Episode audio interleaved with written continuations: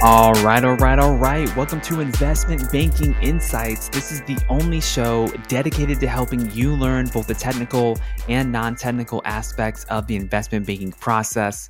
My name is Alex Mason, and I am your host, uh, first year here at Cornell, getting my MBA, pivoting into investment banking from, uh, from engineering. And you may be pivoting too, but whatever your journey is, the reason we're all here is to learn about investment banking. And actually, I, I, take that back. I've gotten a few notes from listeners who aren't interested in investment banking. Maybe they're interested in, maybe you're into private equity or hedge funds or something like that.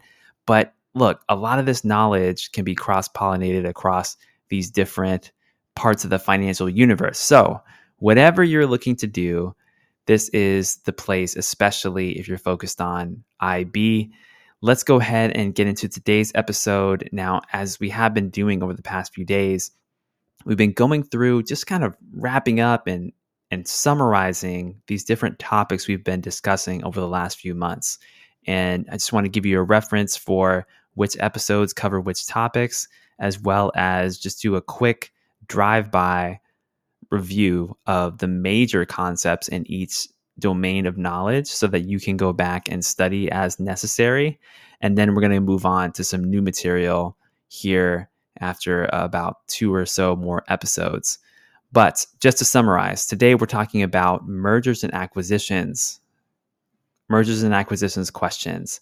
You'll find these topics through episodes 111 through 131 of the show. That's episodes 111 through 131 so about 20, 21 episodes there, uh, talking specifically about M&A.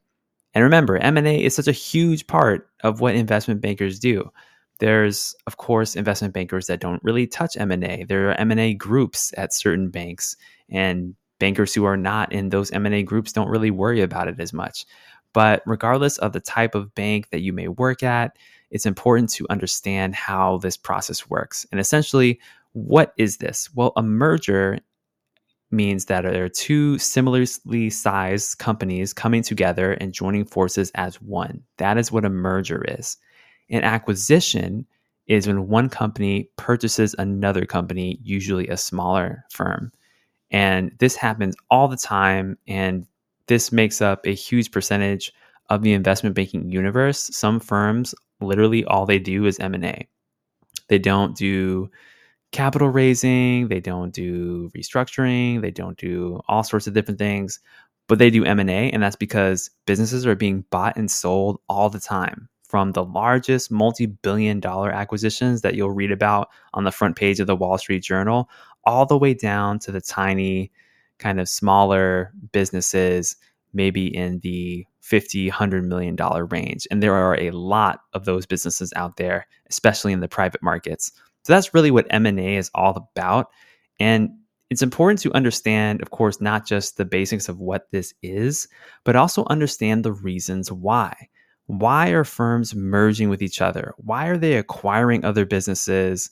Why are they divesting or selling businesses? There are a lot of reasons for that. We talked about the financial reasons as well as the non financial reasons.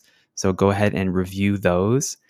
And then also from a technical perspective, you've got to understand accretion and you've got to understand dilution. Those are two different sides of the same coin accretion versus dilution. What do those terms mean? And what can make a deal accretive or dilutive? So, when a firm buys another company, are they getting a net gain in terms of their net income going up as a result of that purchase? Or is it more of a situation where what they're giving up in terms of the cost of the deal outweigh what they're getting in terms of additional net income from the seller? So that's an example of a dilutive transaction. So you got accretive and you got dilutive. And the thing is, a lot of deals will claim to be accretive, but then in reality, they're dilutive it just depends and you can only really know if you're looking backwards in the past instead of looking forwards in the future because we can't read the future and so that's important to understand accretive versus dilutive understand the ins and outs of that and then you also should understand the concept of synergies what are synergies? Well, synergies are these ways that you get extra, I, I shouldn't say extra, but I guess you get some kind of benefit from the acquisition. And there are a couple different types of synergies. You've got revenue synergies, you've got cost synergies. How are those going to contribute to an accretive deal? So understand that. And then also, we have to also remember when a company purchases another company, there's different ways that they can purchase that company. There are different currencies that can be used. You can either use cash, you can use stock, or you can use debt, which is just really another flavor of cash. But in this case, instead of the cash coming from the company's bank account, it's coming from a lender, and then interest has to be paid to that lender for the privilege of borrowing that money. So you can use cash, stock, or debt in an acquisition. Understand the pros and cons of each, right? We talked about that in detail. That's actually one of my favorite episodes in that section of the podcast so far was figuring out the nuances between these different currencies, right? So that's something important to understand.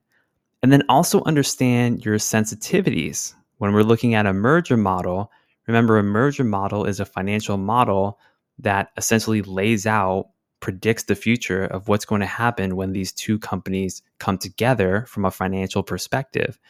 And so, what are the different variables you can play with there? Just like we talked about the variables that you can play with for a discounted cash flow model, you can do the same thing in a merger model. So, understand those kinds of sensitivities and variables. Okay, that's what I got for you today here on Investment Banking Insights. My name is Alex Mason. I am your host, and I'm grateful for all the love you guys have been showing me. Thank you for the LinkedIn messages. Thank you for the emails. I really appreciate it.